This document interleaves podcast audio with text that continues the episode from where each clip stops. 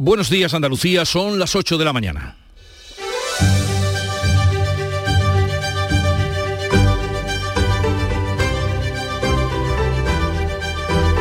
En Canal Sur Radio, La mañana de Andalucía con Jesús Vigorra. Todos los grupos políticos de la Cámara Andaluza, con la excepción de Vox, que se ha abstenido, han respaldado en el Parlamento la aprobación de la ley de atención temprana que fija como un derecho la atención a los menores de 0 a 6 años que padezcan trastornos del desarrollo. Continúan hoy las sesiones que se reanudaron ayer en las primeras de este año 2023, hoy con el presidente de la Junta sometiéndose a las preguntas de la oposición en la sesión de control al gobierno. El PSOE acepta ahora y contempla la posibilidad de sumar el apoyo del PP para sacar adelante la reforma de la ley del solo sí es sí. La ley ha facilitado ya 463 reducciones de condena, más de un centenar en Andalucía y 37 escarcelaciones, mientras el Senado ha aprobado otras dos leyes de igualdad, la trans y la de la reforma del aborto. Y hoy se verá en el Congreso, todavía con algunas incertidumbres de si saldrá o no saldrá adelante la ley de bienestar animal. Ah, bienestar animal. En Granada, los letrados de la Administración de Justicia han convocado una concentración ante la Real Chancillería dentro de la huelga indefinida que mantienen contra el Ministerio de Justicia los secretarios de Justicia. Los paros ya han provocado la suspensión de más de 70.000 juicios en todo todo el país. Ascienden a 15.000 los muertos en Turquía y Siria, miles de personas han perdido su hogar y están viviendo entre las ruinas. 72 horas después de los terremotos se reducen las posibilidades de encontrar supervivientes entre los escombros, pero se sigue trabajando. El presidente turco Erdogan ha visitado las zonas más castigadas y ha admitido que se han producido errores en la gestión de la emergencia. Tiempo ahora para hablarles de la información meteorológica. Después desarrollamos estas y otras noticias. La mañana de Andalucía. Social Energy. La revolución solar ha llegado a Andalucía para ofrecerte la información del tiempo. Jueves 9 de febrero en el que los cielos van a estar nubosos sin descartar chubascos ocasionales que serán más probables e intensos durante la madrugada en el tercio occidental, en el litoral de Málaga, en el área del estrecho y en Almería. Las temperaturas irán en ascenso en el tercio occidental y sin cambios en el resto de Andalucía. Los vientos van a soplar de levante fuerte y esto es lo más destacado con rachas muy fuertes a partir de la tarde en el estrecho y en el litoral mediterráneo. En febrero, vuélvete loco con Social Energy. La locura de iluminar tu hogar noche y día consumiendo tu propia energía y ahorrar hasta el 90% en tu factura de luz gracias a nuestras baterías. Aprovecha las subvenciones disponibles para ahorrar con tus paneles solares. Primeras marcas con hasta 25 años de garantía. Estudio gratuito en el 955 44 11 11 y socialenergy.es. La revolución solar es Social Energy.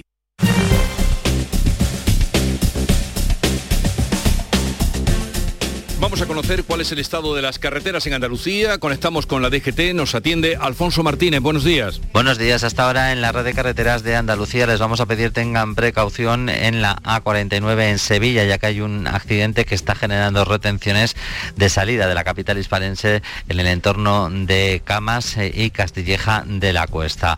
También eh, en Sevilla van a encontrar circulación lenta de entrada a la capital hispalense por la 376 en Quinto y en la ronda S30 en varios tramos. En destacar en el puente del Centenario en ambos sentidos eh, hay dificultades por un alcance también que está dificultando la conducción en dirección en Camas. En Málaga hay circulación lenta en, dirección a la capital malacitana por la A7 en eh, el entorno del Rincón de la Victoria. También hay complicaciones en esta misma vía en eh, Benalmádena en la Cala de Mijas en sentido Marbella. Y de entrada a Málaga por la 357 en el entorno del polígono El Viso. En Córdoba hay circulación lenta en la 4 en el Arcángel en dirección Madrid, en Granada en la GR30 en el Zaidín en sentido Bailén. Y también les vamos a pedir especial precaución en la provincia de Almería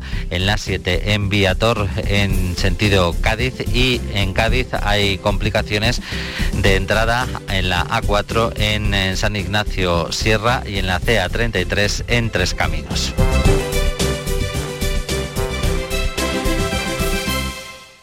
La vida es como un libro y cada capítulo es una nueva oportunidad de empezar de cero y vivir algo que nunca hubieras imaginado. Sea cual sea tu próximo capítulo, lo importante es que lo hagas realidad. Porque dentro de una vida hay muchas vidas y en Cofidis llevamos 30 años ayudándote a vivirlas todas. Entra en cofidis.es y cuenta con nosotros. Oye, ahora que estamos aquí un poquito los tres, os quería decir algo. Alicia, ¿hace cuánto nos conocemos tú y yo? Nos acaban de presentar. Bueno. Y Alberto. Soy Félix. Pues Félix, para mí, para mí, ¿eh? Es como si fuerais mis hijos. Los dos, ¿eh? Padre no hay más que uno. Claro que por 17 millones, a lo mejor te sale alguno más. Ya está a la venta el cupón del Extra Día del Padre de la ONCE. El 19 de marzo, 17 millones de euros. Extra Día del Padre de la ONCE. Ahora cualquiera quiere ser padre. A todos los que jugáis a la ONCE, bien jugado. Juega responsablemente y solo si eres mayor de edad. En cofidis.es puedes solicitar financiación 100% online y sin cambiar de banco. O llámanos al 900 84 12 15. Cofidis, cuenta con nosotros. En Canal Sur Radio, la mañana de Andalucía con Jesús Bigorra. Noticias. Vamos a contarles la actualidad de este día, que pasa por cómo la borrasca Isaac pierde fuerza, pero Andalucía empieza a sentir ya el temporal del Levante, que va a tomar el relevo de la lluvia, especialmente en las costas de Cádiz y Málaga. Manuel Pérez Alcázar. Aviso naranja en el litoral gaditano y en el estrecho por fuerte oleaje. Se esperan olas de hasta 5 metros de cara principalmente este viernes. El aviso es amarillo en la provincia de Málaga, la costa granadina, la costa del Sol, el Valle del Guadalhorce y la Asarquía malagueña. Jesús Riesco es director del Centro Centro Meteorológico de Málaga. Será un temporal de levante muy intenso eh, que afectará tanto con rachas de viento en la zona costera muy fuertes como con en temporal marítimo. En Sanlúcar de Barrameda se hace el recuento de los daños. El alcalde ha pedido a la Junta que agilice las ayudas para reparar invernaderos tras la granizada del martes que ha afectado a 1.200 hectáreas de cultivo. Miguel Pérez de Coag. Esto es la puntilla, es que el sector viene arrastrando una situación muy complicada, por lo cual si no hay unas ayudas puede haber abandono de la actividad en la zona. Es la realidad detrás de esas imágenes de Sanlúcar eh, granizada que dieron la vuelta por las redes sociales. El grupo de rescate de la Guardia Civil de Málaga localizó este miércoles a tres personas perdidas en la Sierra de las Nieves al ser sorprendidas por una tormenta de nieve. En Ojén se rescató a un vecino atrapado por el barro. María Ibáñez.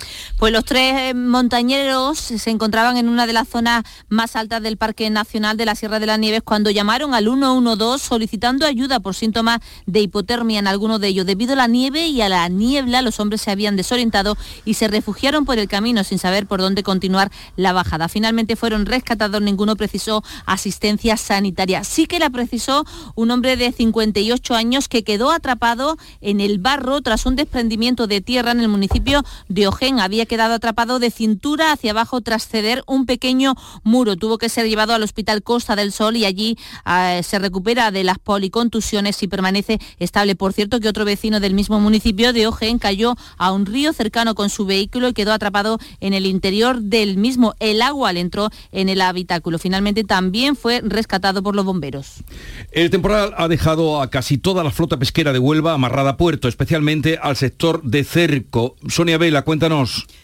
Los barcos que capturan sardina, caballa, boquerón, los del cerco, acaban de empezar la temporada y dicen que las perspectivas son muy malas. Por el momento solo pueden capturar boquerón, son pocos los que se han atrevido a faenar y con pésimos resultados. Esta semana no ha salido ninguno por el fuerte levante y han decidido aplazar la pesca para el próximo lunes, nos ha contado José Antonio Gómez, armador de Punta Umbría. Hombre, claro, es que tú, cuando sales tienes que darle de harta a los nueve, diez hombres que llevas y tú no puedes estar ahí en la mar trabajando cinco cenas. Esto es una ruina. El temporal ha impedido también faenar a los barcos de Transmayo y a los dedicados al pulpo. Vamos ahora a otro asunto, segunda jornada de Free Logística en Berlín, donde se encuentra el enviado especial de Canal Sur Radio Televisión, Antonio Hermosa. Buenos días. Muy buenos días, Jesús. Segunda jornada, como bien dices, de Free Logística, la feria agroalimentaria más importante que se celebra en el mundo y que se prolonga hasta mañana en el Centro de Exposiciones Mese de Berlín. Hoy los representantes andaluces van a mantener reuniones con grandes cadenas de distribución para mejorar condiciones de venta y buscar así mejores precios para productores y de cara a las ventas en supermercados, también de cara a los consumidores. Hoy las empresas Bayer e Inditex presentan un acuerdo para comercialización de soluciones biológicas. Hasta aquí han venido 50 empresas andaluzas en el pabellón 18 de Frilogística ocupan una superficie de 450 metros cuadrados apoyados por Estenda. En 2022 las exportaciones alcanzaron los 6.250 millones de euros. Andalucía representa el 50% de la producción ecológica. Una calidad y una innovación son las principales innovaciones que presenta Andalucía de cara a todos los compradores de fruta y hortalizas del mundo.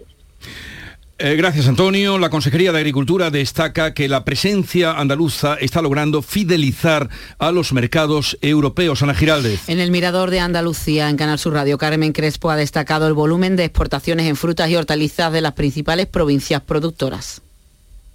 6.000 millones son de fruta y hortalizas, líder Almería con 3.000, mm. después va Huelva, después va Granada y va también Málaga, es decir, provincias fundamentales dando una cantidad de exportaciones de empleo y de trabajo, porque en este momento también son líderes también tecnológicamente, que se está viendo y la innovación se está viendo en esta feria.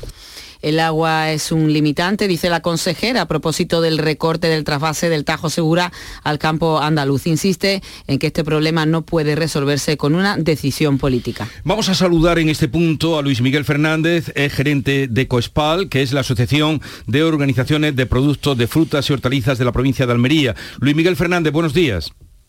Buenos días, encantado de estar con vosotros. Igualmente, ¿qué perspectivas se presentan a tenor de lo que están encontrando en esta feria de Berlín? Bueno, nuestra, nuestra perspectiva y nuestro objetivo en esta feria de Berlín es eh, estrechar la relación con nuestros clientes. Aquí tenemos a todas las cadenas de supermercados, ya no solo eh, las, de, las de Alemania, sino también tenemos eh, cadenas de supermercados de todos los países de Europa a los que exportamos incluso eh, tiene presencia algunas cadenas de Canadá y Estados Unidos donde también llegamos y, nosotros llegamos, llevamos desde, desde, Almería siendo líderes en la exportación en los meses de otoño-invierno muchos años y lo que nos preocupa es eh, el no tener que dejar de, de, serlo. ¿no? Y para eso pues tenemos que trabajar duro, tenemos que seguir eh, manteniendo esa relación estrecha para que eh, las cadenas nos digan cómo, cómo necesitan los productos, que, dónde, por dónde van las tendencias y nosotros producir exactamente lo que ellos necesitan para que la, demanda sea plenamente satisfecha. ¿no? Y de esa manera, con servicio, con calidad, con garantía, pues seguir, seguir siendo un producto prioritario frente a productos de terceros países que son mucho más baratos. Eh, ¿Temen ustedes la competencia, por ejemplo, de países como Marruecos? Sí, sí, sí, claro que la temen, mm, sobre todo en, un momento, en el momento actual, donde se mira mucho el precio de, la, de, la, alimentación, donde se, mira mucho el precio de la, de la cesta de la compra, nos preocupa mucho porque son productos que, que son muchísimo más baratos de producir en, en, estos países que en España. ¿no? Hay un dato que llama la atención, ¿no? mientras que eh, una hora de un trabajador en Marruecos está costando en torno a 1,20 euros, aquí no está costando eh, eh, una hora cerca de 10 euros, ¿no? En bruto. Y entonces, pues claro, lo que tú pagas aquí por, un, por, una, por una hora, estás allí es un día, ¿no? Entonces estamos hablando de una, una ración de casi de una a 10 y esos, esos costes, pues al final, pues no, nos, cuesta, nos cuesta competir y la única manera es con, calidad, con garantía, con servicio y, intentando que aunque sea más caro nuestro producto, siga siendo el preferido por parte de las cadenas por toda la garantía que, que damos. Pues le deseamos toda la suerte del mundo para estos días de trabajo, de negociación en Berlín, en Fruit Logística. Luis Miguel Fernández, gerente de Coespal, gracias por estar con nosotros y lo dicho, que tengan mucha suerte. Adiós. Muchísimas gracias. Nos trasladamos ahora a esa situación donde están todos los focos, Turquía, Siria, se han cumplido ya 72 horas de los terremotos de Turquía y Siria y las posibilidades de encontrar supervivientes son cada vez menores. El recuento de muertes asciende ya a 15.000 y se habla de más de 45.000 los heridos. Miles de personas sin hogar están viviendo envueltas en mantas y apiñadas alrededor de hogueras con temperaturas gélidas. El presidente Erdogan ha visitado las zonas más castigadas, ha admitido errores y ha prometido que nadie se va a quedar en la calle. La magnitud y el enorme alcance de la destrucción se ha visto amplificada por las malas condiciones climáticas. Sí, ha habido carencias. Es imposible estar preparado para enfrentar un desastre como este. Los equipos eh, se relevan para que no cese la búsqueda. Aún hay testimonios como el rescate eh, de al niño que oyeron llorar cuando llevaba 56 horas sepultado. mucize kurtulur. Siria pide socorro, la mitad de sus instalaciones sanitarias están dañadas. Bruselas convoca para la próxima, el próximo mes una conferencia de donantes para comprometer fondos que ayuden a la recuperación. Y en todo esto son muchas las ayudas y por otra parte pocas eh, con la catástrofe humanitaria que hay ahí planteada. Caritas abre ahora una campaña de captación de fondos en Jerez para ayudar a las víctimas del terremoto. Salva Gutiérrez. Sí, se ha movilizado una partida inicial de 200.000 euros para los graves efectos de los terremotos de Turquía y Siria, pero también se pide ayuda a toda la población. Se quiere canalizar la respuesta solidaria de los donantes de todo el país y se pide que todos seamos solidarios. Por ejemplo, aquí en Jerez, Caritas Diocesana ha habilitado un número de cuenta en Caja Sur y hay donaciones también que se pueden realizar a través del número de Bizum 00315. El Parlamento andaluz aprobó ayer la ley de atención temprana, una larga demanda de los padres con niños con dificultades de desarrollo. Se aprobó con el apoyo mayoritario de la Cámara y la única abstención de Vox. La norma eleva a rango de derecho la prestación temprana para los menores de 0 a 6 años que padezcan trastornos del desarrollo o riesgo de presentarlos a sus familias y a su entorno. El PP destaca el alto consenso al aprobarse 53 de las 51 enmiendas presentadas. La abstención de Vox, que critica que la ley se limite a los menores de 6 años, rompe la unanimidad. El presidente de la Junta se somete hoy a las preguntas de la oposición. El Parlamento retoma la comisión de investigación sobre la Fundación Andaluza de Fomento de Empleo, la FAFE, cuyos directivos gastaron dinero público en prostíbulos en la etapa socialista. El PP y Vox han registrado sendas propuestas para rescatar esta investigación parlamentaria. Los populares han recabado un informe de los letrados del Parlamento para ratificar el encaje legal que permita recuperar el dictamen aprobado por mayoría en la anterior legislatura. Ese dictamen concluye que existió responsabilidad política por parte de los tres expresidentes del PSOE, Chávez, Griñán y Susana Díaz. En el caso de Díaz, su responsabilidad es por no colaborar con la investigación judicial. Según publica hoy ABC, la audiencia de Sevilla ha acordado además la entrada en prisión del expresidente de Invercaria de la etapa socialista, Tomás Pérez Chauquillo, condenado a tres años y medio de prisión por la concesión de un préstamo de 100.000 euros a la empresa Aceitunas Tatis. Y vamos ahora con la ley del solo es sí y su proceso que está teniendo con la pretendida reforma del gobierno, del peso en concreto, que le está costando lo suyo. Ahora eh, esta ley ha facilitado mm, datos de recuentos que se hacen a diario, 463 reducciones de condena y 37 escarcelaciones. La ministra de Justicia, Pilar Yo, se ha situado como escudo protector de Pedro Sánchez, asume todas las responsabilidades, incluso antes de que ella ocupara ese cargo, mientras que Podemos arremete contra la reforma que pretende el PSOE. La ministra de Justicia, Pilar Lloba, asume toda esa responsabilidad por las escarcelaciones de agresores sexuales con la ley. Y reconozco sinceramente la gravedad de esta situación. Yo me siento absolutamente responsable de esta reforma. Asumo en primera persona lo que pueda pasar pero la popular Cuca Gamarra le ha vuelto a ofrecer sus votos para reformar la ley y pide responsabilidades a Pedro Sánchez. No se quede corto, pida disculpas, rectifique y déjese ayudar por el Partido Popular. Es su soberbia la que le impide ser feminista de verdad. El presidente asegura que da la cara y rectifica cuando surge un problema. Yo doy la cara, doy la cara, señoría. Y cuando hay un problema, me empeño en resolverlo mientras la ministra de Igualdad Irene Montero trata de salvar la ley con acuerdo y Podemos mantiene la presión y las críticas sobre el PSOE. Los socialistas sondean ya a Bildu y a Esquerra y no descartan aceptar el apoyo del PP. En Andalucía son ya 112 las rebajas de condena y 8 los escarcelados. La policía detiene en Sevilla a tres menores de edad como presuntos responsables de los delitos de agresión sexual y robo con violencia a otra menor en 2021. Pilar González. Ocurrió hace dos años cuando agresores y víctima tenían 15 años, pero la denuncia se ha puesto ahora cuando el hermano de la chica se ha enterado y ha animado a su hermana para que denuncie lo que ocurrió cuando ella fue, junto a una amiga, a un centro comercial de la ciudad y allí aparecieron estos tres menores que las encatusaron para que los acompañaran a un lugar más apartado. Como cuenta la portavoz policial Sara Talabán, una de ellas se marchó y a la otra la rodearon para robarle, la metieron en una casetilla abandonada y allí uno la violó mientras los otros dos la sujetaban. La víctima conoció a unos jóvenes en las inmediaciones de un centro comercial y estos, tras intimidarla con el fin de robarle, la introdujeron a la fuerza en la casetilla de un descampado próximo donde fue agredida sexualmente. Ocurrió en 2021, la denuncia la puso en diciembre de 2022 y las detenciones se han producido ahora en una operación que lleva el nombre de Arcos, haciendo referencia a la cercanía del centro comercial donde se produjo la agresión. El Senado aprueba otras dos de las leyes que han salido del Ministerio de Igualdad. La ley trans, que generó división entre los socios del Gobierno, y la ley de salud sexual y la interrupción voluntaria del aborto.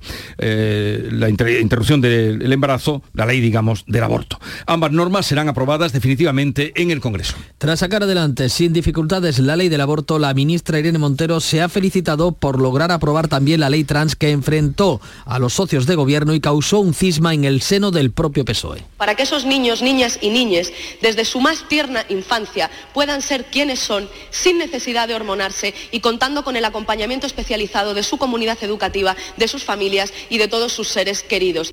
El PSOE ha impuesto a la diputada y ex vicepresidenta Carmen Calvo la multa máxima, 600 euros, por abstenerse, por romper la disciplina de voto sobre la ley trans. Y veremos qué pasa hoy con la ley de bienestar social que se va a debatir en el Congreso y no las tienen todas consigo quienes la propusieron eh, por eh, el PSOE eh, quiere que los perros de caza sean excluidos de esa ley de bienestar animal. Una ley que, por cierto, a personas que tengan perros, los maltraten, perros o animales de, de compañía y los dejen morir, les pueden caer 24 meses de cárcel.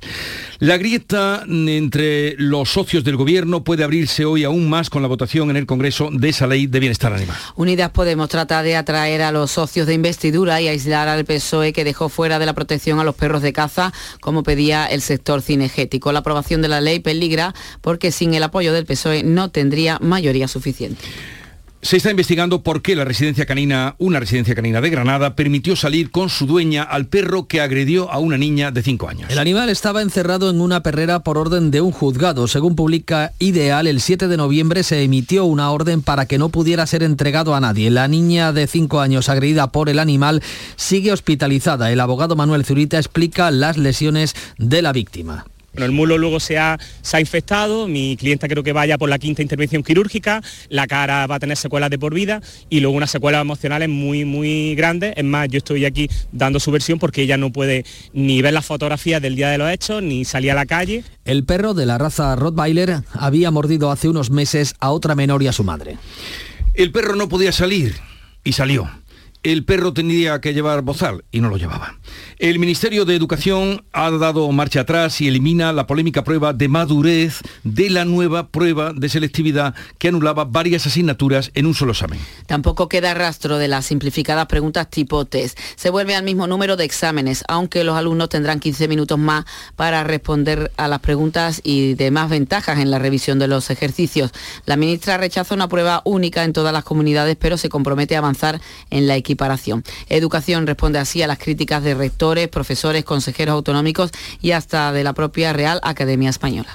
Volodymyr Zelensky viaja hoy a Bruselas para solicitar ante el Consejo Europeo aviones de combate y más armas pesadas. Anoche cenó con el presidente francés Emmanuel Macron y con el canciller alemán Olaf Scholz en el Palacio del Elíseo. Ninguno le prometió los deseados cazas. Zelensky llegó procedente de Londres en su segunda salida internacional desde que comenzó la guerra. La primera fue a Washington.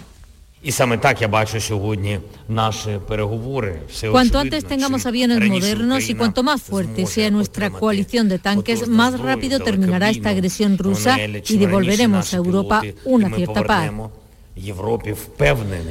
Zelensky participa hoy en el Consejo Europeo que va a abordar, entre otras cosas, las ayudas de Estados Unidos eh, y China a sus industrias en la carrera por la transición energética. Pedro Sánchez, que ha reconocido la lentitud en la ejecución de los fondos europeos en España, va a plantear medidas para agilizarla. La ejecución tiene que ir más rápida. Sin duda alguna tiene que ir más rápida la ejecución de los fondos europeos. Viajo a Bruselas, mañana tenemos un Consejo Europeo, pasado mañana también, y uno de los grandes debates va a ser este.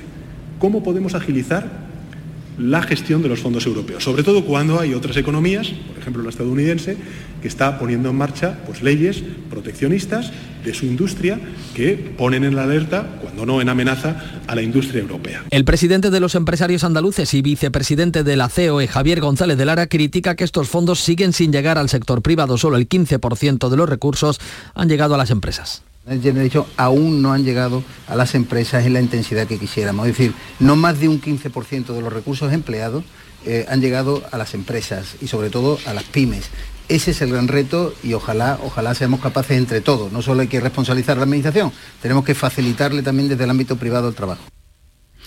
El Euribor sigue subiendo y marca un nuevo máximo con el 3,45%. Tiemblan los que cargan con la hipoteca. El índice de referencia para las hipotecas continúa su escalada, alcanza su nivel más alto desde diciembre de 2008, cuando se cumple una semana de la subida de los tipos del Banco Central Europeo, que podría además prolongar hasta mayo esas subidas. El órgano monetario acaba de subir a los bancos los requisitos generales también de capital hasta el 15%, debido al incremento de rentabilidad de las entidades y a la solidez de sus posiciones de capital y también de liquidez. El que fuera consejero de Hacienda en la anterior legislatura, Juan Bravo, dejará mañana el Parlamento de Andalucía. Según publica el diario Sur, el exconsejero de Hacienda va a renunciar al acta de parlamentario que obtuvo las pasadas elecciones autonómicas por Jaén para dedicarse por completo a la vicesecretaría de Economía de la Ejecutiva Nacional del PP. Bravo es ahora senador por designación autonómica. La dirección de Ciudadanos rescata a Begoña Villacís como candidata y Enrique López deja el Partido Popular y podría volver a la Judicatura. Begoña Villacís será la candidata de Ciudadanos a la alcaldía de Madrid, a pesar de que no ha conseguido los avales en las primarias tras la polémica por una posible integración en el PP. El consejero de Presidencia de Madrid, Enrique López, ha formalizado por su parte su baja como afiliado del PP. Podría preparar su vuelta a la Judicatura después de cuatro años. Seguirá en el gobierno mientras cuente con la confianza de la presidenta Ayuso. El embajador de España en Emiratos evita recibir a Juan Carlos I y le fuerza a presentar instancias para trámites en la embajada. El que fuera comisionado para la marca España en el gobierno de Rajoy, amigo del emérito, Carlos Espinosa de los Monteros, habla de maltrato en un artículo en El Mundo en el que explica que el embajador evita a Juan Carlos I y le fuerza a presentar instancias para cualquier trámite en la embajada. El Ministerio de Exteriores niega que haya instrucciones para ignorar al rey. El embajador no ha querido hacer declaraciones. La audiencia Nacional rechaza poner en libertad a Yassin Kanya, el presunto yihadista autor del ataque en Algeciras que asesinó al sacristán de la parroquia Nuestra Señora de la Palma y resultaron heridas varias personas. Su defensa había pedido su libertad provisional con medidas cautelares. La sala de lo penal entiende que no debe estimar esta solicitud por la gravedad de los hechos y porque el presunto autor no tiene arraigo. El juez deja en libertad con cargos a los tres detenidos en Linares acusados de retener a una joven más de tres semanas para realizarle un exorcismo. Alfonso Miranda. Jaén, Alfonso Miranda. Bien, trataremos de conectar en breve con nuestro compañero en Jaén.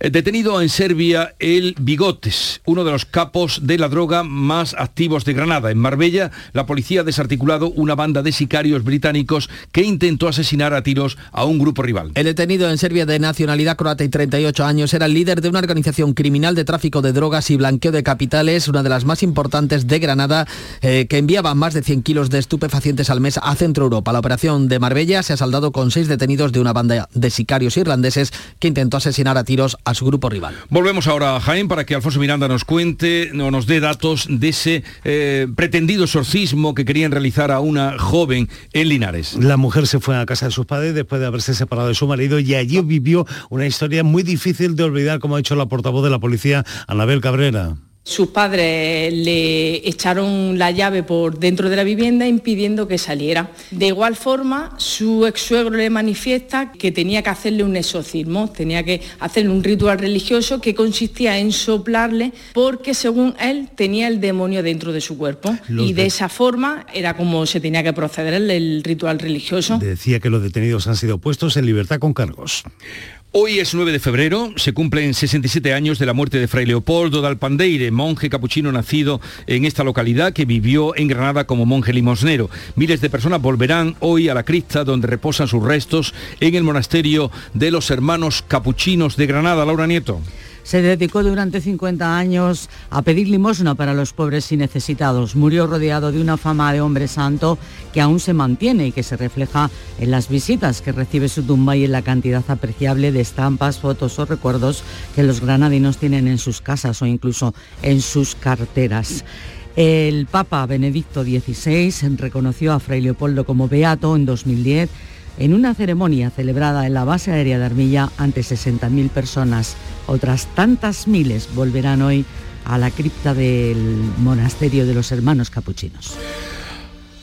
Ocho y media de la mañana, tiempo ahora para la información local. Inmediatamente después abrimos tertulia, hoy con Silvia Moreno, Antonio Suárez Candilejo y Kiko Chirino.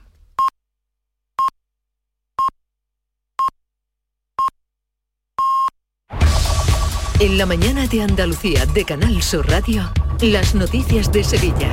Con Pilar González.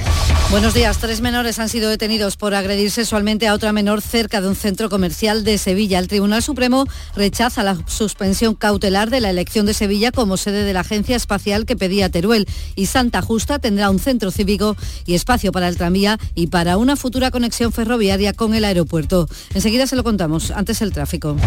Hay cinco kilómetros de retenciones en la entrada a Sevilla por la autovía de Huelva, dos en el de la gota de leche y en el centenario hay retenciones que van desde el inicio del centenario hasta el puente Reina Sofía, sentido Huelva. En el interior de la ciudad, tráfico intenso en las principales vías de acceso. En cuanto al tiempo, tenemos nubes, viento del este y temperaturas sin cambios. La máxima prevista 18 grados en Morón, 19 en Écija, 20 en Lebrija, 21 en Sevilla. A esta hora tenemos 10 grados en la capital. Porque tú te mereces una hipoteca mejor. No lo pienses más. En Caja Rural del Sur encontrarás la solución que estabas buscando para la casa de tus sueños. Hipoteca te lo mereces. Acércate a nuestras oficinas y te informaremos para que tomes la mejor decisión. Caja Rural del Sur. Formamos parte de ti. ¿Te apasionan las motos? Del 10 al 12 de febrero ven a Moto Andalucía, el salón comercial y de competición. De todo para la moto y el deporte. Presentación de equipos, trial indoor, supermotar, stunt, AV Campos, visita de pilotos mundialistas. Te esperamos en el Estadio La Cartuja. Entradas a la venta en motoandalucía.es.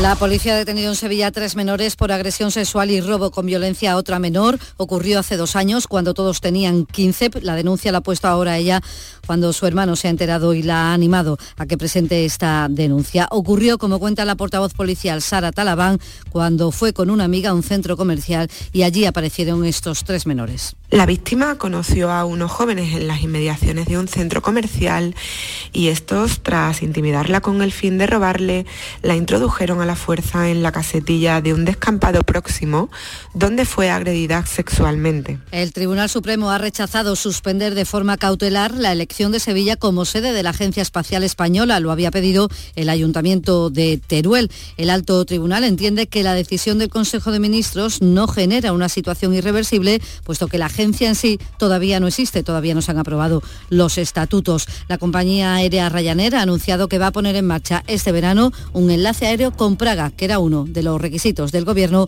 para la designación de Sevilla como sede de la agencia. Y la Gerencia de Urbanismo del Ayuntamiento de Sevilla enviará al Pleno de la capital el plan especial de ordenación del entorno de Santa Justa. Habrá usos espacios libres, zonas verdes, viviendas protegidas, un centro cívico y también la construcción de un nudo intermodal con el tranvía, el tranvibús y la futura conexión con el aeropuerto. Es un proyecto que se ha desbloqueado con el apoyo de ciudadanos y que agradece el delegado de Hábitat Urbano, Juan Manuel Flores. Es una apuesta para desatascar algo que llevaba más de 20 años ahí sin poder dar salida una apuesta de futuro para poner en valor todo lo que rodea a nuestra estación de Santa Cruz.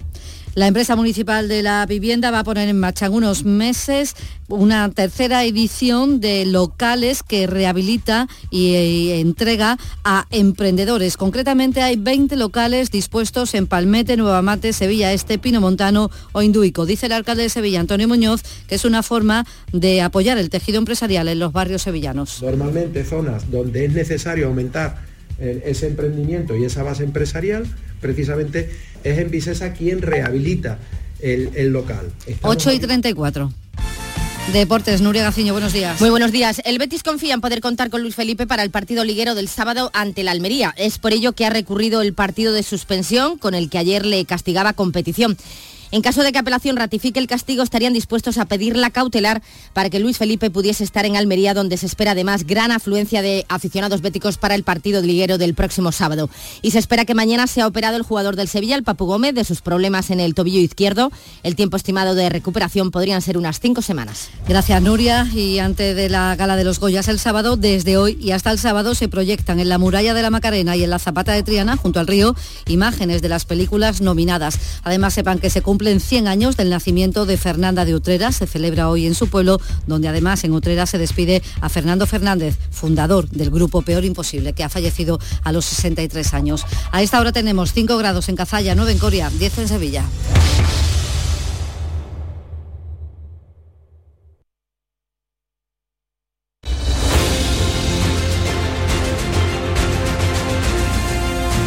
8.35 minutos de la mañana y en un momento vamos a repasar los temas de actualidad que les estamos contando hoy con Silvia Moreno, con Antonio Suárez Candilejo y con Kiko Chirino. Será en un momento.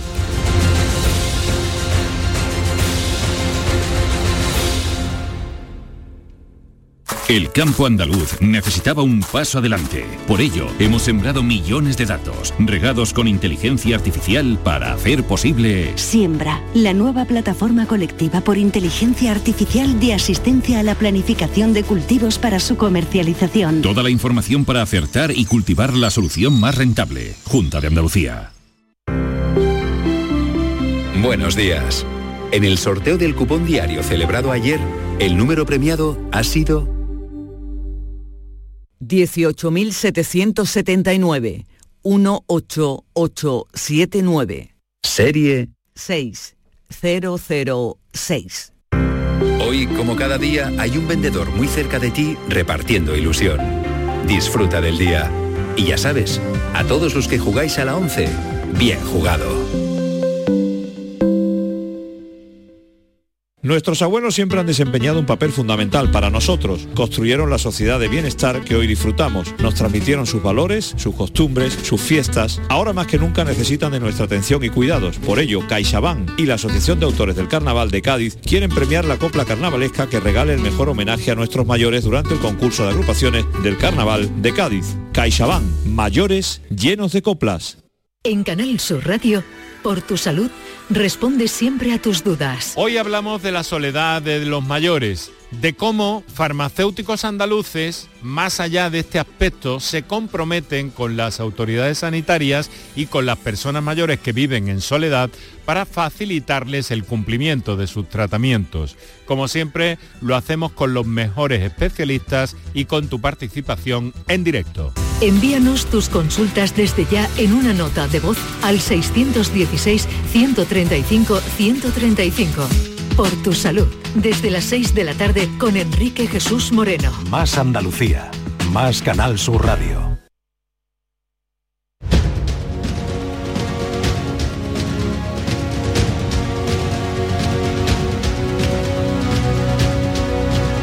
Esta es La Mañana de Andalucía con Jesús Vigorra, Canal Sur Radio.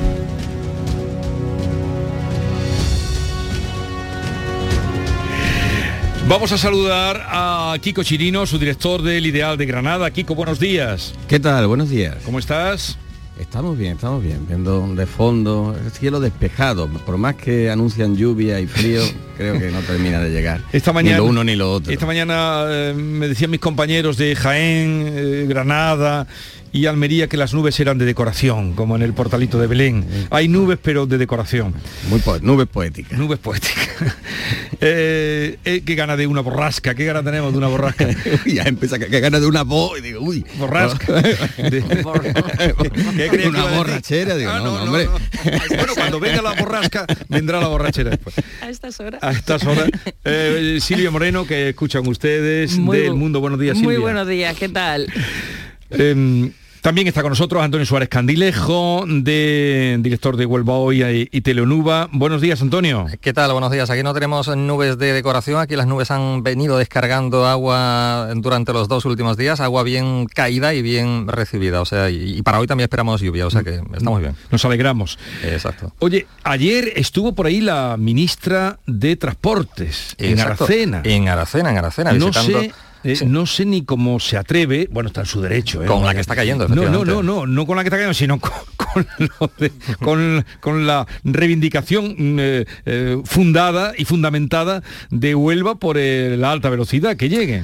Sí, exactamente. Fue una comarca que, hombre, está muy, muy resignada a todas las demandas. Se hablaba hace ya muchísimo tiempo de ese desdoble de la Nacional 435 que une la provincia de Huelva con Badajoz y que atraviesa la Sierra de Aracena, pero bueno, eso fue una reivindicación de hace años. Eh, se dijo en tiempos de Zapatero que se iba a hacer y tal y cual, bla, bla, bla. Hasta ahora no se ha hecho absolutamente nada, pero claro, mm, fue a la Sierra de Aracena y no vino a, a la capital, que es donde ahora está la reivindicación más fuerte con, en fin, con todas las carencias que tenemos y tal, ¿no?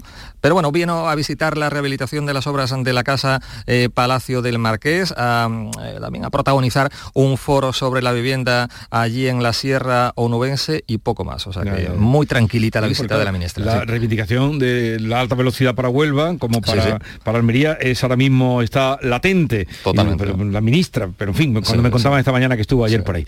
Bueno, hablando de temas de ministras, ministros y ministres, porque ha vuelto a insistir la, la ministra de Igualdad eh, ayer en, eh, en la Cámara, ¿no? Dijo niñas, niños y niñes. Ujú. Habría que darle el premio a la, persistencia, a, la pesadez, al cansinismo, porque, bueno, además de eso, ayer otra vez volvió a cargar contra los jueces con el tema de la, de la ley de los solos y de sí, diciendo que, hombre, que no había tampoco mucho problema, que el problema era una minoría de jueces que no sabían o no querían aplicar la, la ley en su justa medida, ¿no? Yo creo que, esto ya es que clama al cielo, ¿no? Con todo lo que está cayendo, con, con- con todo lo que vimos ayer en, en el Congreso, ¿no? Con Sánchez eh, evitando asumir eh, responsabilidades, con la ministra yo eh, poni- asumiéndolas en primera persona, pero eh, no diciendo si va a dimitir o no va a dimitir, pero eso sí, a la señora Job, que no tiene culpa de nada, absolutamente, bueno, no tiene culpa, fue una ley que se aprobó, como todos conocemos, cuando ella ni tan siquiera formaba parte del Ejecutivo de Sánchez, ¿no? Pero sin embargo, no sé si estaréis conmigo, que se le está poniendo un poco cara de, de próxima ministra cesada a la, a la señora Job, no sé. No, él, eh, efectivamente, hay que se ve clara la estrategia que Pedro Sánchez ha utilizado otras veces, ¿no? De sus colabor- colaboradores más cercanos, sus ministros. Al final, cuando hay alguna crisis importante, pues bueno, eh, Pedro Sánchez no tiene inconveniente en dejar caer alguno.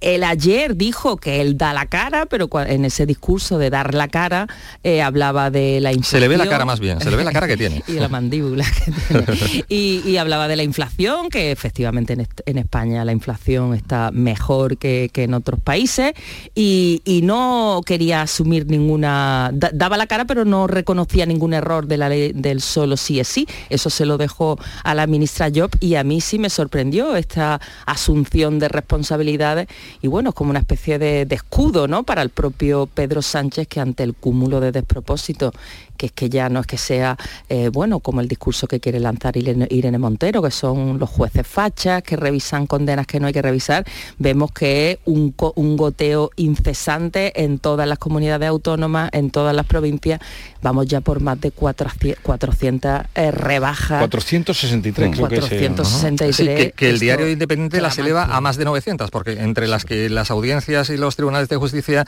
eh, de algunas comunidades no han hecho pública, bueno, el Independiente decía, que no sé si era hoy o ayer, que, que- que serían más de 900 los delincuentes sexuales que se estarían viendo eh, beneficiados por este, eh, por este fiasco, ¿no? Claro, y no solamente los delincuentes sexuales beneficiados, sino todas esas mujeres que han sido víctimas de violaciones, de agresiones sexuales, de abusos sexuales, están ahora reviviendo todo el episodio y con el temor, pues bueno, en los casos en los que sus agresores estuvieran en prisión y han quedado escarcelados, pues es que el, el- el despropósito no puede ser mayor.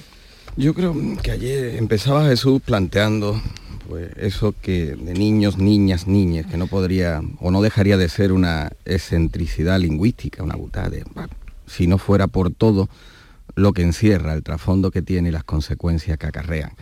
porque detrás de, de esa pantomima está en realidad lo que está sucediendo y es que se está manteniendo un pulso político, lo dijo ayer la ministra Irene Montero cuando redujo que el debate que ahora, de manera atinada, se pretende tener jurídico-técnico a cuenta de la ley del sí es sí, en realidad persiste y se empeña en decir que es un debate político. Eh, lo es con la ley trans, lo es con la ley de bienestar animal, lo es con la ley de la reforma o de la re-reforma del sí. Y es de una ligereza absoluta mantener debates políticos de, de debates legales reducir a la política las normas y las leyes que nos damos todos para relacionarnos y funcionar como sociedad. Y después vienen los problemas técnicos de las leyes que con contenido político se promueven. La política es algo muy serio que no se puede reducir ni a un debate o a una excentricidad lingüística, ni a una pantomima de sacar una moción de censura con un con Ramón Tamame. Entonces, estamos viendo eso en el Congreso porque están reduciendo a política, a política, lo que son las leyes de las que nos dotamos como sociedad. No, y, yo creo que incluso más grave, no, la política con mayúscula, pues sería muy interesante y sería incluso saludable que, bueno, que se le pudiera poner el, el, foco de la política y analizar el código penal con ojo de la política. Pero es que estamos reduciendo la política a eslóganes, solo si es sí, a la pancarta, a las manifestaciones que salieron con motivo del episodio de, la manada en Pamplona. Y desgraciadamente aquí hay mucha desinformación, se utilizan eslóganes que luego no se, no se corresponden con la realidad. Cuando la ministra Irene, Montero insiste por activa y por pasiva en el tema del consentimiento, que la ley nueva, el eje de la ley nueva, el tema del consentimiento, es que esto ya estaba en el Código Penal y sobre una mentira, sobre una falsedad, se va construyendo un discurso que no se corresponde con la realidad. Pero, sí, pero decía eh, el compañero Kiko, y, estoy con él, eh, eh, que la política se está convirtiendo en lo que se está convirtiendo, pero yo lo, lo, tacharía esta situación de auténtico esperpento, no solo por lo que está pasando en este caso de la, de la famosa, lamentablemente o tristemente famosa ley del solo sí, donde se está viendo que Moncloa no tiene escrúpulos en poner ahí como diana del presidente del gobierno a la, a la ministra, que menos quizás tiene que ver, siendo la titular de justicia, pero quizás de las que menos tienen que ver con esta ley, porque lo dijimos anteriormente, no estaba cuando se aprobó, pero al margen de eso, y mencionaba también Kiko, el tema de, una moción de censura que no va hacia ningún lado y que es un auténtico experto y no se entiende como un brillante economista, miembro eh, del PC, todos lo conocemos, pecero, como él decía, un señor de una eh, eh, intachable trayectoria política. Bueno, bueno, bueno, bueno, hay, hay, trayectoria, dejémoslo ahí, ¿no? O dilatada trayectoria, ¿no? pero nadie, pero nadie entiende cómo se ha prestado a este auténtico esperpento y que además un día diga que se lo está pensando, otro día diga que está mm, trabajando en su discurso de investidura a sus 90 años, ¿qué necesidad tenía este hombre de, presentarse, de, de, participar de este auténtico circo? ¿no? Pero, pero por eso, lo que decía anteriormente, estamos viendo cómo la política se está degradando de una forma tremenda últimamente, vamos. pero, llega un momento en el que se aterriza eh, o tiene que aterrizarse en la sensatez. Y cuando uno lee, por ejemplo, la exposición de motivos de la proposición de ley que ha presentado eh, el PSOE, si la ley detenidamente esa exposición de motivos ve por una parte pues una sensatez, una reflexión jurídico y técnica que llega al mismo punto a la que llegó el PP y los técnicos del PP cuando plantearon una reforma similar en el mes de diciembre, por lo cual los técnicos de uno y otro partido, eh, eso es una tranquilidad que, nos queda, eh, llegan al mismo punto de consenso, pero había párrafos eh, preocupantes. Había párrafos preocupantes como mm, advertir de la obviedad de que esta reforma ya no va a revertir daños o consecuencias que son irreversibles, que son todas esas personas, 400, 500, esos delincuentes condenados, que, que, hayan salido a la calle. ¿no? Y esto es porque no se ha sabido hacer leyes y porque se ha consentido incluso que no se han sabido hacer leyes. Empezábamos hablando de la ministra Job, ¿no? cuando Pedro Sánchez dijo ayer en el Congreso, eh, yo doy la cara, y era verdad, en concreto dio la cara Pero de su no este ministra, caso, no en dio este su caso, cara de la ministra, no, Dio- no Claro, dijo que diera su cara, dijo que dio la que da la cara y puso una cara que fue la de su ministra. No es la primera ministra, fue su antecesor ministro de, de Justicia también advirtió y tuvo primero pues una salida, lo que pasa es que como existen las puertas giratorias, esa salida le llevó después al tribunal al Tribunal Constitucional y de, y de aquella manera. Este manoseo que se está haciendo con las tramitaciones de leyes y con la política mm, nos debe llevar a una reflexión. Y lo que sí Pero- es cierto es que la coalición eh, está ahora, yo creo que en sus peores momentos, eh, tanto es así que hasta el diario El País, eh, bueno, pues hoy titula la información como que la coalición busca alejarse del abismo del que o al que le empuja la crisis con el solo sí sí. Yo no sé si va a haber ruptura o no, pero la cosa está mal, mm, evidentemente. Pero claro, ah, después de eso, que, de esto cómo se sale ahora, porque primero se le daba muchas vueltas, ¿cómo, ¿qué se hacer con la ley? Ya se llegó al acuerdo, bueno, al acuerdo, el acuerdo de, de- de- de una parte del gobierno, de que había que reformarla, ¿no? Se, ha metido, eh, se han cometido errores, se reforma la ley. Pero en el momento que estamos ahora, ¿esto cómo, qué arreglo tiene? Porque Pues muy ahora mismo están enfrentados completamente y veremos qué pasa hoy con el debate de la ley de bienestar animal.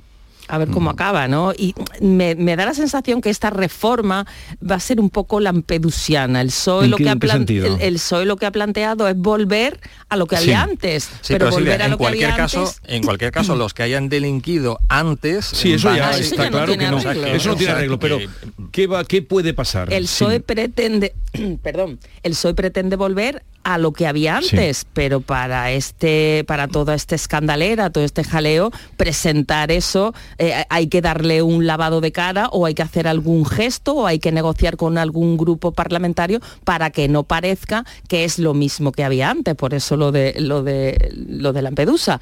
Eh, y- y entonces a ver a ver cómo queda la reforma. El PSOE está muy cerrado para no negociarla con el Partido Popular y con el, el resto de grupos parlamentarios a, a ver cómo queda. Lo que pasa es que políticamente ya Pedro Sánchez ha dicho que bueno, que esto estaba mal y que se va a arreglar. Ahora, ¿cómo se arregle? Pero no, no hay, no sé si vosotros veis eh, un acercamiento, pero con la salida. Sí, eh, Kiko. No, no, porque digo que son dos caminos, Jesús. Uno es eh, cómo se va a resolver el problema jurídico, pues ese se va a resolver. Y, el que tú preguntabas es cómo se va a resolver, eh, el problema político que tiene el propio gobierno de coalición. Eh, en este momento mm, eh, mm, puede resolverse de cualquier manera. Ya sí se ha abierto el camino también a resolverse de cualquier manera. Cuando hablas con diputados y dirigentes socialistas, de esos que periodísticamente se definen del entorno próximos a Ferraz o a Moncloa, eh, te vaticinan eh, que, bueno, no te dan por hecho que tiene que haber una ruptura del gobierno de coalición. No sabemos si una ruptura, ruptura media, ruptura solo con Podemos, con Unidas Podemos, antes de las elecciones generales, por supuesto que esa ruptura eh, estaba, no sé si consensuada, pero al menos sí programada, y que eh, lo que está sucediendo ahora eh, hace que las tiranteses y el distanciamiento y la relación sea tan insostenible que lo mismo se precipita esa ruptura. Eso es lo que te dicen eh, diputados Sí. socialistas en Madrid y de los que está, no cualquiera que está allí para apretar el botón, sino de los que tienen y hablan con Pedro Sánchez.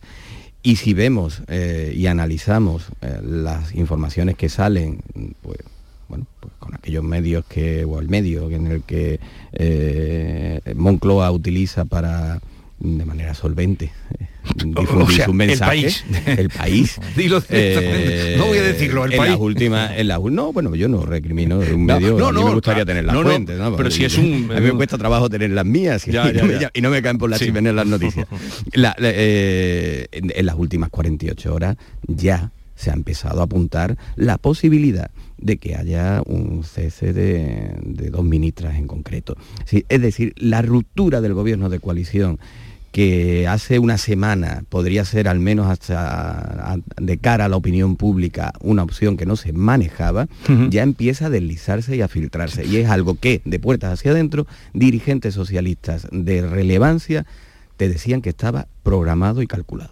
Pero hay muchos, eh, y Silvia, ayer fuimos testigos, que dicen que de romperse nada, puede ser. Nuestro amigo un Carballo, por ejemplo, romperse no se rompe, y hay muchos que dicen eso. Eh, pero en cambio hoy eh, el periódico mm, El País, que tiene una buena información y directa con la Moncloa, habla ya del abismo, esa palabra abismo en gran titular, buscan una salida al abismo. ¿Y por dónde va a venir? No se va a romper, se puede romper, bastará con que dimitan, eh, bueno, que dimitan o cesen a alguna ministra, a, Pilar Yo, bueno, tienen que hacer una reforma porque tienen que sacar a Reyes Maroto, ¿no? De, Efectivamente. Del gobierno, la candidata al Ayuntamiento de Madrid, que no sé, en fin. en cualquier caso, yo creo que a Podemos y al PSOE le interesan, eh, como el comer, marcar territorio ya. Estamos a, la, eh, a meses de unas próximas elecciones generales. a Sánchez le está perjudicando todo esto mucho y especialmente la actitud de, las ministras de Podemos. Ahora yo creo que cuando tiene ojeras y cuando se le está viendo claramente que no puede dormir tranquilo por las noches con, con Podemos, pero yo una ruptura inmediata, inminente, no la veo, no la veo tampoco. O hacen algo pactado, o sea, una, una ruptura en plan teatrillo y tal, o parcial, como decía Kiko, o, habrá que esperar algunos meses a que escampe un poco eh, la tormenta y tal. Pero claro, así en esta situación no podemos seguir, porque lo comentaba anteriormente Jesús, lo apuntaba, que detrás de este escándalo vendrá pues el de la ley animal, el de la ley trans, el debate, o sea que no se va a quedar ahí esta polémica y este abismo, como dice, como bien dice hoy el, el diario del país, ¿no? No, y el tema de la ley trans por ejemplo, es, esa ley genera muchísima duda, que es eh, el guiño que hacía Irene Montero cuando arrancábamos la tertulia y ella decía niñes, sí, Sí, eh, lo hace. ¿A quién va dirigido? Eso va al colectivo trans. Pero, pero, que cuando utilizan esa terminología para referirse. Pero un niño, un niño, estamos hablando de niño, niño, sabe un niño, bueno, sabe un niño que es niño y la niña sabe que es niña, pero a esa edad ya tiene la clarividencia que es niñe o, claro, eso es, una, cuando tú hablas con familias que tienen niños que son transexuales, ellos te cuentan que sí, lo que pasa es que lo fundamental no es solamente que el niño diga que lo es, sino que eso tenga un acompañamiento, haya un médico, un psicólogo, psiquiatra profesionales que efectivamente puedan certificar y que no sea un capricho. Eso, eso está ocurriendo y lleva años niños, niños muy pequeños que, que, sí, que, son transexuales. yo en cualquier caso y lo fundamental es que eso. esté acompañado tanto la familia por, por equipos de expertos que lo asesoren correctamente y no una ley que es lo que están diciendo precisamente los expertos que genera muchísimas dudas que en el tema de los menores no está muy claro que, que puedan ellos tomar este tipo de decisiones y entonces lo fundamental es que una ley se haga con rigor y si no ocurre así, pues volverán a surgir los problemas que estamos viendo con la ley del solo sí es sí. Yo creo que el término lingüístico de niña eh, tampoco eh, hace daño a nadie realmente, no, me parece tampoco eh, algo exagerado. Ah, ¿No te parece exagerado lo de niñas? Yo tampoco veo otras muchas cosas, otras muchas exageraciones lingüísticas más exageradas en este caso. Yo pienso, como bien decía Silvia, que hay una realidad innegable, realidad trans, un colectivo que ha estado, bueno, pues no sé si ninguneado o casi durante los últimos tiempos y también un poco de visibilidad y de que eh, se dignifique no le, no le vendría mal, porque eso está ahí. Pero Antonio, no, no a la edad de, de niños no, no, que no evidentemente, efectivamente, efectivamente. En una edad, a una edad temprana, donde todavía no se tiene configurada su sexualidad y tal, me parece un poco, eh, sí, exagerado. Pero bueno, referirse niñe pues, a un adolescente, a un joven y tal y cual, no me parece, no me parece mal, ¿no? Bueno, a mí, a mí, a mí exagerado no. A mí, a efectos, eh, efectos sociales, eh, me parece que incluso hay que legislar, regular con las garantías, todas las garantías, siempre para que personas que tengan esa necesidad de, cambiar, lo, hagan y lo hagan con todas las garantías del mundo. Y una sociedad es avanzada si, son, si es capaz de garantizarle a cada persona que pueda vivir eh, según lo que siente y, según sus motivaciones. Eh, y garantizar todos los derechos indistintamente del sexo que tiene. Dicho eso, que me parece que es necesario hacerlo y hacerlo con garantías, sin dudas. Y sin dudas, porque digo sin dudas porque los propios socios de gobierno tienen dudas de lo que han hecho mm, en, algunos colectivos que hay que hacerlo con garantía, con transparencia, con debate público, con una sociedad madura. Dicho eso, lo de niños, niñas, niñas, no es que me parezca exagerado, lingüísticamente me parece ridículo, Me parece ridículo. Y, y un, y un político, además de pedirle responsabilidad y que sepa actuar, ejercer la política con responsabilidad, con madurez y que sepa hacer leyes, también hay que pedirle que sepa hablar, sobre todo cuando habla en público. Y eso, más allá de una manipulación, una apología ideológica y demás, que lo es, lingüísticamente es una barbaridad ridícula, ridícula. Entonces, si, reducimos la política a un golpe de tuit, como la estamos reduciendo, y parece que buscamos la identificación o la reafirmación de algún tipo de electorado con, con esas afirmaciones, pero en cambio aplaudimos que digan niños, niñas, niñas, pero los mismos que aplauden al, al final están recibiendo una ley que no le da todas las garantías pues, o que le van a exponer y le van a poner en riesgo, pues bueno, aplaudamos la aberración o la ridiculez lingüística y nos quedemos con leyes que no nos garantizan lo que tenemos que ser como una sociedad. En cualquier caso, veremos qué pasa eh, en horas o en días con el tema de la ley de solo sí es sí, mientras llega hoy la de bienestar animal, que ahora hablaremos de ella, y, y otros asuntos que también vamos vamos a tratar. Por cierto, que del ridículo decía Josep Pla que nunca se vuelve. Hoy, eh, eso decía Josep Pla, sí. Catalán, que escribía en catalán, pero que tenía un, pues un, en fin, que Bueno, era hay, España. hay algunos que han habitado de siempre ahí, no tienen por qué volver. Hoy, no sé si lo habéis visto, esta mañana, en- eh, eh, digo porque en Le Monde eh, hoy hablaban ya de, en Le Monde, de, el- dice, para sonrojo de algunos, ¿no? Mm, el Monde cita ya el fiasco de los trenes de Cantabria. Trenes demasiado anchos para pasar por túneles, el costoso disparate de los ferrocarriles españoles. Hoy en Le Monde. Eso sí que hace mella, eso sí que hace, aunque los trenes no estaban hechos, ¿no? Pero el, el disparate es colosal. Claro. Claro, ahora seguimos.